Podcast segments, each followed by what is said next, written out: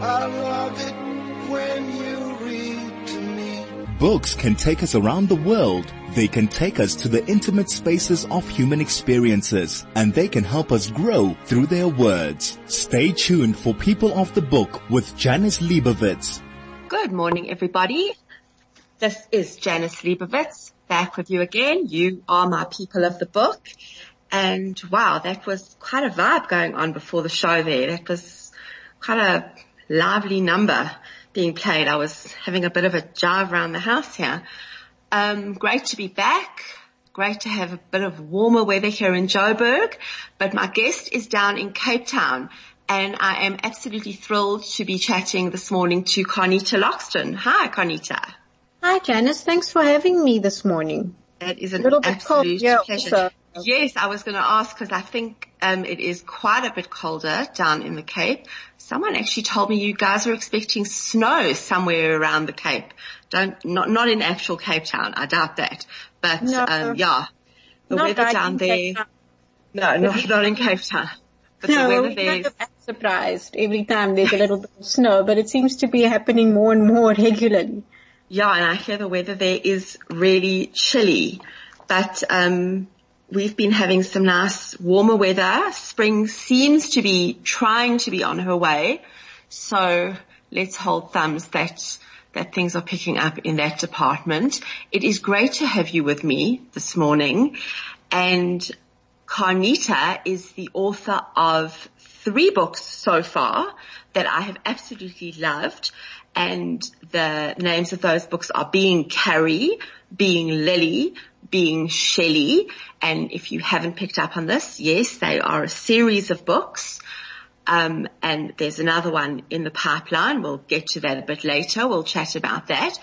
But just to give you some background, Qarnita is in fact a qualified attorney who worked predominantly in um, the financial services industry, but more recently has worked as an executive coach. Is that correct?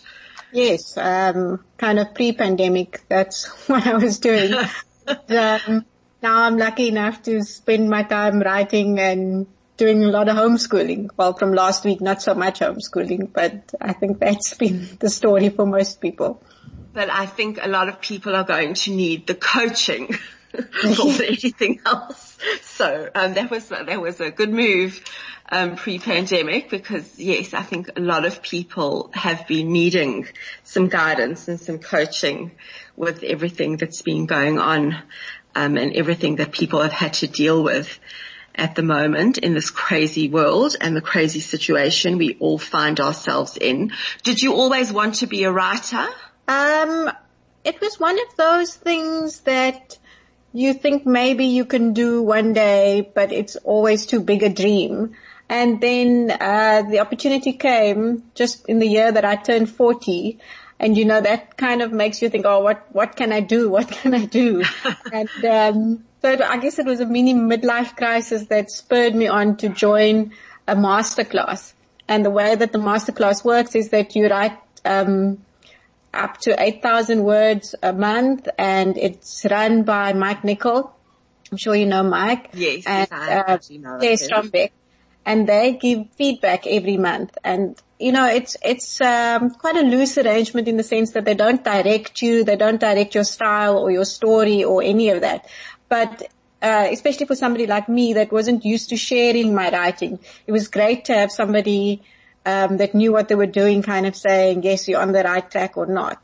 And um, I quite impulsively decided to join. And at the end of the year, I had a manuscript.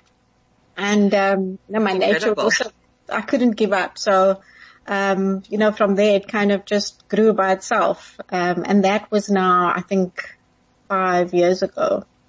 So, yeah, um, being carried And- my and first Yes, and Being Kari, your first book was, that was released in 2017. That's right. Yes.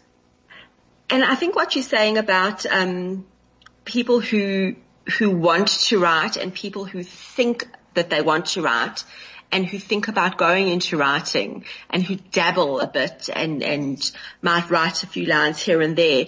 I think what you said is quite true that you're not used to sharing your work with others. Yes, I mean, I'd, I'd always written little bits of things even as a child, but it was for, it was for my own kind of pleasure, not something that I thought, um, you know, I could do anything with. It, it wasn't, definitely wasn't seen as a profession for me. Um, so it was something private that gave me pleasure. And I think when I got a little bit older, you kind of want to mix the thing that gives you joy with the way that you spend your time. Absolutely. And I think, you know, the timing was right and I was in the right place in my life and also for me as a writer, the life experience of it is something I couldn't have written these books in my twenties. So Right. you know, all of it uh, came together. And so if you're listening to me right now and you'll know that in previous weeks I've, I've interviewed and chatted to quite a few local authors, South African authors, and I, I hope I've managed to prove to you that South African authors do not only write books about politics and the Boer War and things like that, which is, I think what a lot of people tended to think. And I think there are people out there who do still think that when they think South African authors or South African books, they tend to immediately have that mental block against it. Oh no, we don't read South African books. We don't read books by South African authors. And I really hope I have dispelled the myth or I hope I have, have at least broken down a few of those barriers because Qarnita, I think you have been described as the South African Marian Keyes. Yes, that was um, a comment that uh, one of the reviewers made, and it's kind of stuck. It's something I'm very uh, happy about because I do enjoy Marian Keyes' books. I find that she manages to mix um, sort of, I don't want to use the word issues, but relevant topics, um, and she writes about them in a way that's relatable. Um, with real people, it doesn't feel like any information is being shoved down your throat. It's entertaining. Um, and you know, it's a kind of style that I aspire to. So to unknowingly have been compared to Marian Keyes for me was, you know, it's a huge compliment. It is a huge compliment. And I mean, I know you, you mentioned that she manages to mix those, those topical issues with, and with being entertaining, but I think you've missed a huge point in that you and, and Marian as well being compared to her, um, you're extremely amusing. There is a lot of humor, Thank you. a lot of real laugh out loud humor that is mixed in with to lighten some extremely heavy topics and extremely relevant issues. And just to give some background to the three books that have, have been currently come out of, of the series. The books are about a group of friends. So far there's Kari, Lily and Shelley. There are other friends. And after the ad break, we are going to get into the nitty gritty of, of this friendship. We're going to get into what the issues are, what the relevance is of the topics that you, you deal with in these books and the, the issues that these friends deal with and what women go through. We're going to take a break right now and we'll be back after that. I love it when you read to me. This is People of the Book with Janice Liebowitz. I'm back with you. It's Janice Liebowitz. It's People of the Book. And I am thrilled to be chatting to my guest, who is down in a bit of a chilly Cape Town, Qarnita Loxton. Qarnita, we're chatting about your books, which I absolutely loved, Being Kari, Being Lily, and Being Shelley. And as I mentioned before the break, your books deal with predominantly as a group of friends and as women and men know, nothing gets between women and their friends, their female friends. Female friendship is something sacred. Am I right? Well, yes, I think, um, as I said, I, I wrote the first book um, in the year that I turned 40, and I was, uh, as a young girl, I wasn't part of a very tight female friendship group. So for me, the whole idea of very close girlfriends was not, something that I'd really experienced or related to. But as I got older and I had children and all of that, I found that all of a sudden the women friendships that I was making really had a significant impact in my life in terms of you know, just support in all, in all areas of it really. And the, you know, the first advice that I got when I thought about trying to write a novel was to write something that's interesting to me because you have to sustain yourself kind of over a whole year of, of being able to write about it. And the thing that intrigued me at the time was this, um, these female friendships that I found around me that were incredibly supportive. And I stuck on kind of a Cape Town idea of a sex in the city, I suppose, um, where these friends, you know, lived, lived through, uh, events in, uh, in their lives with each other. And so that's where it, it started and started with Kari and her, um, drama that happened to her. Um, and I hadn't intended for it to be a series, but at the end of being Kari, I found that I was still really um, in my mind kind of mentally involved with what was happening with the rest, with the other friends and the series grew from there. Well, I'm very pleased that it did, and I'm very pleased that you didn't just leave it with Kari and that you wanted to be involved with everyone else's life as well. I'm thrilled that you didn't leave it there. So let's give a bit of background. We're going to go into each book, um, just a little bit, just to give a little bit of background. We don't have time, unfortunately, to, to delve into it in too much depth. But Kari, um, is married to an Afrikaans man. She's married to Dirk. And, um, yes, as you mentioned, she's got a bit of drama. She turned her back when she married him. She walked away from her Muslim family. She, she was brought up in a strictly, strictly Muslim home and she walked away from that and she then experiences this drama with her husband and discovers that um, her roots actually go a lot deeper than she realized. She needs to reconnect with them and discovers that you can't actually leave where you came from or you can leave, but it's always there. Yes, what I was trying to show with Kari um, is that she, as a as a young girl, had grown up in a very traditional family, um, and as she, I you know, I don't want to give a spoiler, but there was an event that made her, as you say, walk away from her family, even though they lived, they all lived in Cape Town. She hasn't seen them for ten years, and a catalyst for it is um, that her grandmother dies, a grandmother that she was very close to, and this draws her back into the family. So what it does, what that event does for her is it um, makes her reevaluate where she is in her life, how she can reconcile with her with her mother and her family, and what kind of trade-offs trade-offs she's prepared to make. And you know, I wanted that story to be one of uh, acceptance both for herself in terms of where she where she comes from and the traditions and the culture that she was brought up in, but also for the community that she came from. Um, and I mean the smaller community in the sense of her of her brother and her immediate family to come to terms with her as a as a changed individual. So it's not a story of um, happy endings in the sense that she goes back into the family and is completely accepted or she makes peace and leaves them and kind of lives happily ever after on her own. Right. What I wanted to get to was a, was an imperfect human acceptance of, of a close family member who, who you might not uh, agree with everything that they do and the way that they live, but the human familial bonds that we have overrides all of it. So I hope that's not too much of a spoiler, but no, you know, not at all. and I think that that, that what you did with Kari and her journey and her story here made it so much more authentic because you didn't give it that, uh, also it's not a spoiler, it's, it's not that happily ever after.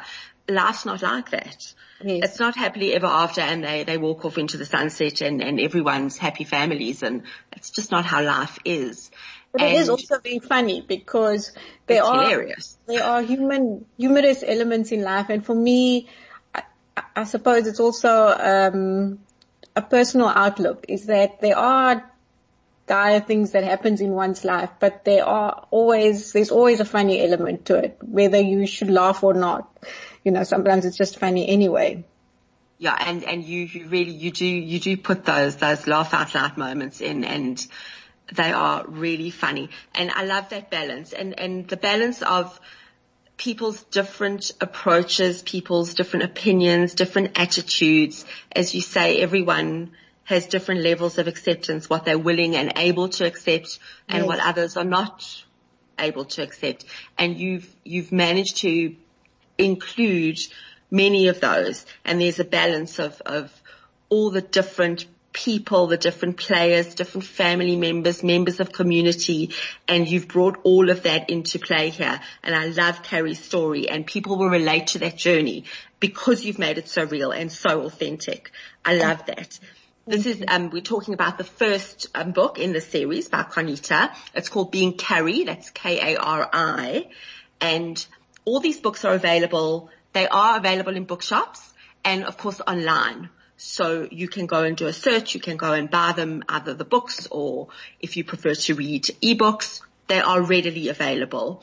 The next book was about Lily and Lily and Kari are close friends. And when we talk about um, groups of friends and friendship groups, you know, there's always that. There's an imbalance between friendships. You know, one person feels left out, the other one feels everyone knows something and they've been left out, and this one's more friendly with that one and not as friendly with this one. So now here we've got Lily. So Lily and, and Kari have an extremely close friendship and Lily is, she's quite a force to be reckoned with. I was Yes, quite scared, I was quite scared of her. the the idea with Lily was that, um, you know, at the end of Kari, at some point in Kari, Lily gets engaged, and um, you know, I, I didn't want to leave it where, and, and that's why Lily kept talking to me and kept talking me into writing her book, is that many romance novels end where there's an engagement and they walk happily off into the sunset. And I wanted to see what happened, you know, after that engagement. Lily is a late thirties, first time professional bride. She's a GP, um, and she's married, uh, engaged to someone that her family doesn't, her family doesn't quite approve of. He's shorter and poorer and a little bit browner than they would like. So, um, the story follows their six weeks in the run up towards their marriage. And it really looks at the expectations that we have of being married, uh, of the families that will form, and also in this instance of a blended family or the possibility of a blended family. Um, in the context where she as a as a woman has decided that she doesn't want to have children. So it examines all of those societal pressures of what marriage means, what happily ever after means, uh, what it means to should you have a family, should you have children, um, and you know it, it. Even when I say it now, when I tell the story now, it sounds quite um, serious, but I haven't written it that way because there's there's a lot of laughs in the run up to every wedding. So it's it's a wedding story in a sense, but it's also not. It's um, a bit of a laugh at ourselves and the way that we get carried away about what our expectations of relationships are. Absolutely. And also that the other theme that ran through this book was the mistakes that your parents make and the expectation that um, parents do make mistakes and the expectation of parents and their perfection and what they want and expect from their children. And as you say, um, the guy that, that Lily is engaged to is, is not who they, they would have wanted for her, even though he is, he's successful in his own right and Yes. he makes his own money and he does really well, but he's just not what they wanted. Meanwhile, they themselves are far from perfect. And the curveballs that come Lily's way in the run up to her wedding are not only obstacles that come from normal wedding planning at all, and there are obstacles that come from her parents themselves. So here they are dictating, you know, it's not quite right for you, not sure, you can back out any time you like. Meanwhile, they themselves as parents and as we as parents do, we make mistakes. We're not perfect. We're just, that's the human condition. Yes. And that, that is a theme that runs through the book. Lily watching her parents constantly making mistakes while they try and guide her and try to tell her what they think the right thing for her will be. Yes, the interesting thing for Lily also is that um, she, the, the the theme in the book is that her fiance's ex-girlfriend arrives potentially with a child who might be, who might potentially be his child. So it is questioning what it means to be a family. Do you have to, you know, the ideas of nuclear families have long moved on. I, I, we're not there anymore, but it's still not the ideal that people would or that parents would gravitate to for their children is to be part of a blended family. And so it deals with the expectations of um, what a family means, how it's created, you know, what the bonds are between us. And of course it extends also not to this family that she's creating, but also to the larger friendship um, circle because these friends are supportive to each other and they become their own family. And that's really the thread that runs through all of these books is that the, the family, the family unit, um, is almost in a sense being replicated by the friendship group that they've formed. Yes, you know what they say, friends are the family you choose for yourself. Yes. yes. And that is a hundred percent true. And you, you show that with, with all of these books. That theme runs throughout and I'm sure will continue in the next book. Let's get on to Being Shelley, which is your most recent book that came out this year, right? It came out last year and it feels like a before, before kind of story. it came out in September. It feels like a lifetime ago, but yeah, September of last year. Okay, so that's, so this is being Shelley. Now Shelley, um, although she's very much part of the group, does start feeling quite isolated. Shelley is 44. Yes and she is married to, sorry, I, I have now forgotten his name. It's gone completely out of my head. Right. Right. And the book is on the other side of the room. So they have struggled to have children, but they have a pair of gorgeous twins. They want for nothing. They yes. are extremely well off and, but she's really struggling with life as a whole. Yes. She's struggling yeah. She's, um, I mean, it, I, I suppose it's a stereotype already, but she is struggling at 44. She's um, got the children she always wanted. She's got the home in the estate with a double garage. She's got a friendship circle. Um, she has started a new business with her best friend. So they run a coffee shop in the local mall here in Cape Town. Um, so she, she superficially wants for nothing but she is incredibly insecure for many reasons. The first is that she's not as educated as her friends, so she's always feeling a little bit um, lacking in that area. Um, and she's not the she's not the uber mom kind of type in the sense that she wants to spend all her time with these twins that she spends so much time and effort creating. She loves them, but she she struggles with being with with being a full time mom, which is what she thought she was going to be.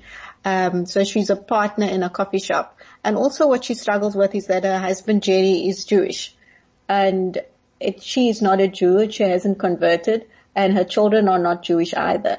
So she struggles with a sense of belonging and feeling good enough in all aspects of her life. Um, so, and that brings her to a crisis where she. Yeah. So initially, yeah. when she first meets Jerry and his family, mm. she thinks that she's going to actually convert and become Jewish. Yes. And then realizes that because she is not really, she's not an academic. And this is something that, that as you say, she feels like she's always on the back foot with her friends because she's not really as bright as they are. And although they know this, she, she has she's kept some of it from them. She hasn't really told them the whole truth about her lack of academic background.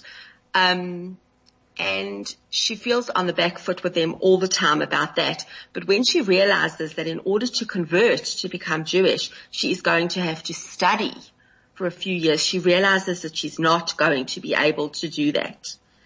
Yes, she, and yeah, and she, she finds, and, and um, yeah. Shelley is is street smart.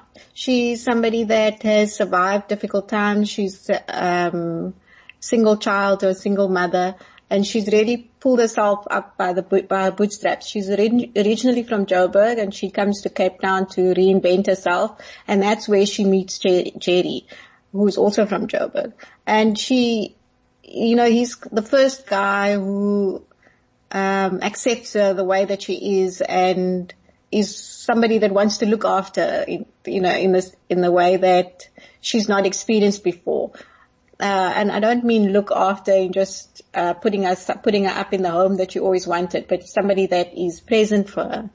Uh, so they've they've got a very good, strong marriage. But at the time that they meet, uh, he's he's not. She doesn't experience him as very religious. He's also not connected to his family, who's all in Joburg. So it doesn't feel like it's a big issue to her, and, and right. she and she wants to. She decides to convert to please his mother, essentially.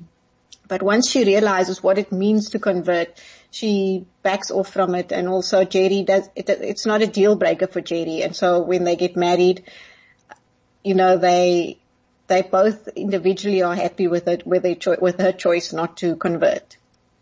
But then as Jerry, as Jerry gets older, yes. yes. But as Jerry gets older and now that they have the children, um, and as often happens, not always, everyone's different, but as often happens, you realize how important family is. You realize how important your roots are and how important your culture is and your background. And again, to quote something that, that sounds like a bit of a cliche, if you don't know where you've come from, you don't know where you're going.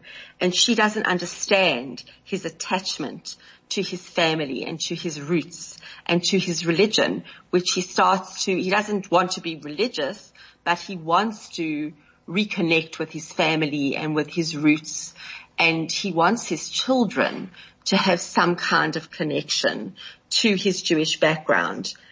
Yes. We're going to take a break now and we'll get back into this after the break. This is People of the Book with Janice Liebowitz. I'm back. This is People of the Book. I'm Janice Liebowitz and my guest today is Qarnita Loxton, author of Being Kari, Being Lily and Being Shelley. And before the break, we were chatting about being Shelley and we were chatting about Shelley's issue with her husband Jerry and his reattachment to his family roots and predominantly with the issue of his family's Jewish roots and her lack of understanding of him wanting to connect his children to his family and to his Jewish culture. Qarnita, you have to do a lot of research into this? I did do quite a lot of research. Um, most of it was talking to uh, Jewish people, friends, who had various degrees of I don't want to, I'm not sure if it's the right way to describe it, uh, of Jewishness or observance to get a wide range of perspectives. And they pointed me into uh, reading and Googling and all of that kind of thing. But sure. it was mostly ba- based on um, many conversations that I had with Jewish friends, uh, which was quite interesting because it's not something that we would ordinarily talk about. Right. So, but to understand the feeling of being Jewish and the rituals and the traditions. Um, and then also I have to say that because I do come from a Muslim family myself, I understand a lot of the pull towards tradition, even though the traditions are not the same.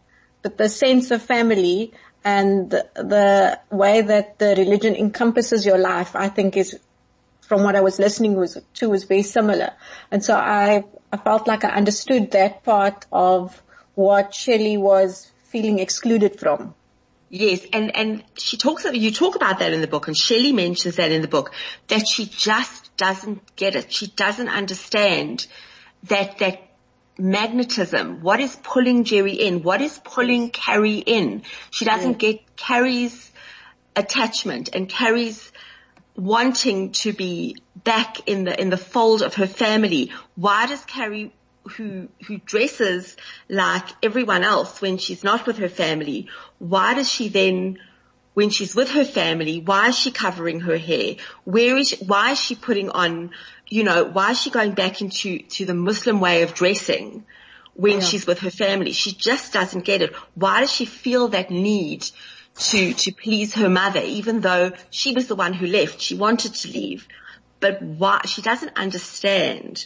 Why yeah. does Jerry want to go to Friday night supper with his cousin and why does he want to take the children? Why does he fly to, to Joburg to spend the Seder night with his mother? Yeah. She just doesn't get why those roots hold so firm because she doesn't have that any kind of cultural background or, or any kind of religious hold on her. She just yes. hasn't been given any of that. She doesn't, she does, she doesn't identify with it. Shelley has a very deep relationship with her mother as a single child and her mother's passed on. So, but she wasn't, she was not part of a community in the same way or an extended family in the same way that Jerry or Kari were. So for her, it, it is a very difficult thing to, to understand the pull and the, the attraction of it. Um, and also, I, so she feels the exclusion from it quite deeply. She does, yeah. She tradition. She doesn't get tradition. But interestingly, although Lily also isn't part of a, a any kind of religious background, yeah. she gets it.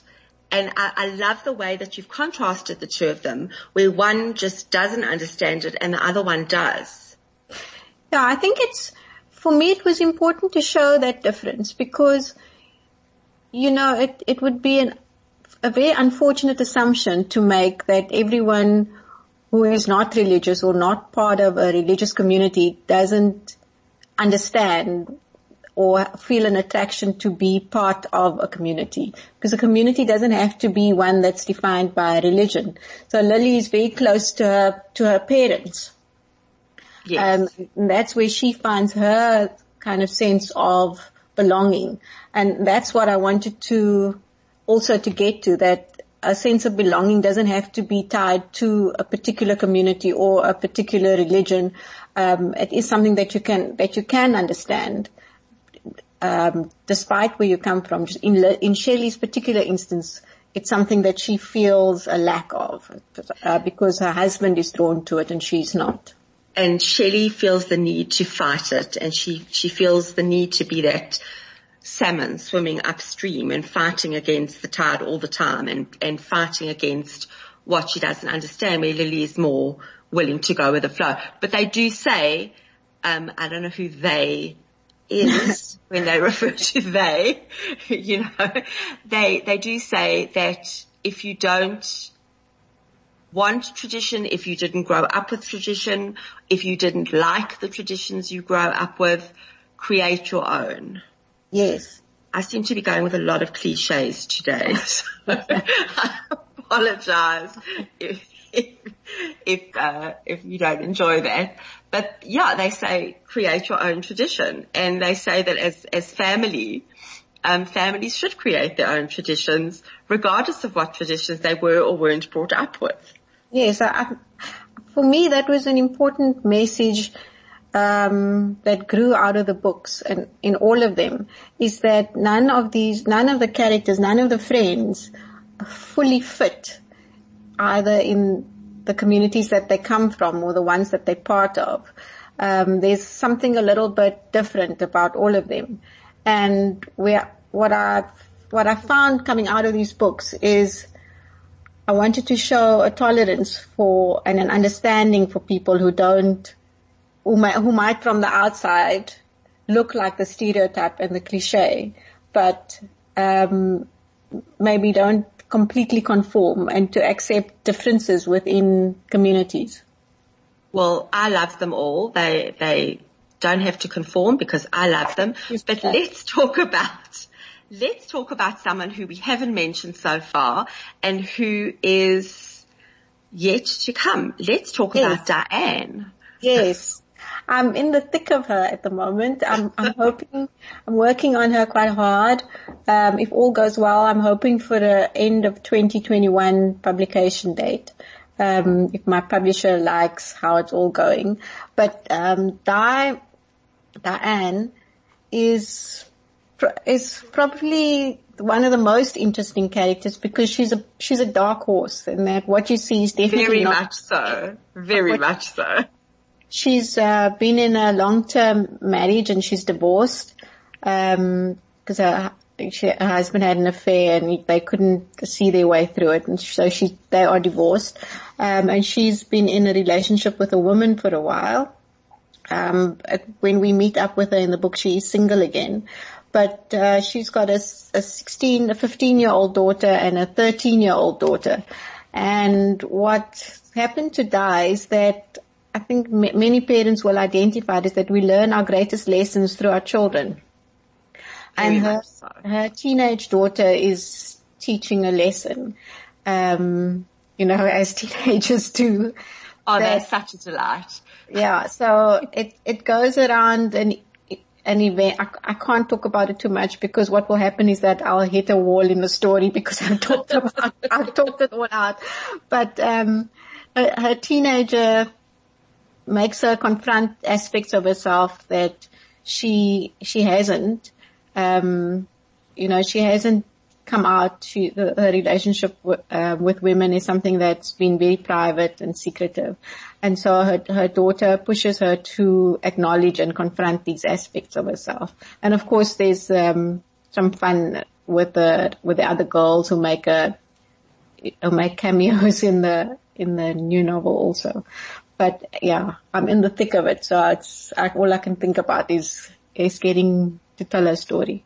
Well, I can't wait to read about Diane and, um, yeah, end of 2021. That's a long time still. So, Yeah. um, yeah, Wait, that, that's, the, uh, Kwela, Kwela is my publisher and they've, they've done really amazing work with me because the average time from receiving a manuscript to publication is anywhere from nine months to a year, more than a year. So, you know, to, uh, for them to receive a manuscript and publish it as a traditional publisher within a year, that's quite good going. right. So, but I think they know they're onto a good thing with you. We are going to be back to wrap up after this break. I love it when you read to me. This is People of the Book with Janice Liebowitz.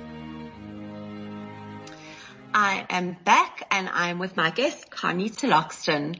And remember you can get her books, Being Kari, Being Lily and Being Shelley.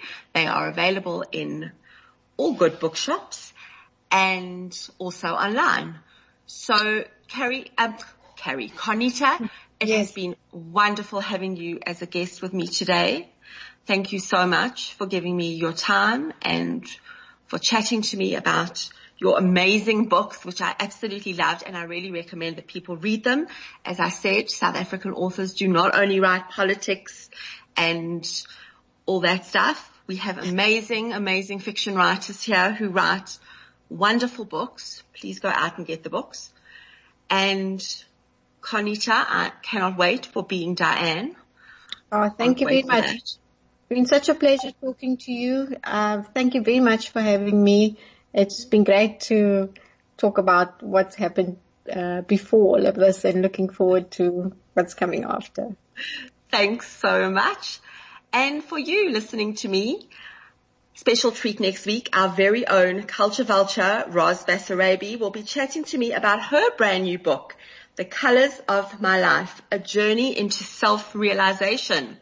So please join me here, same time, same place. And until then, keep safe, keep warm and keep reading.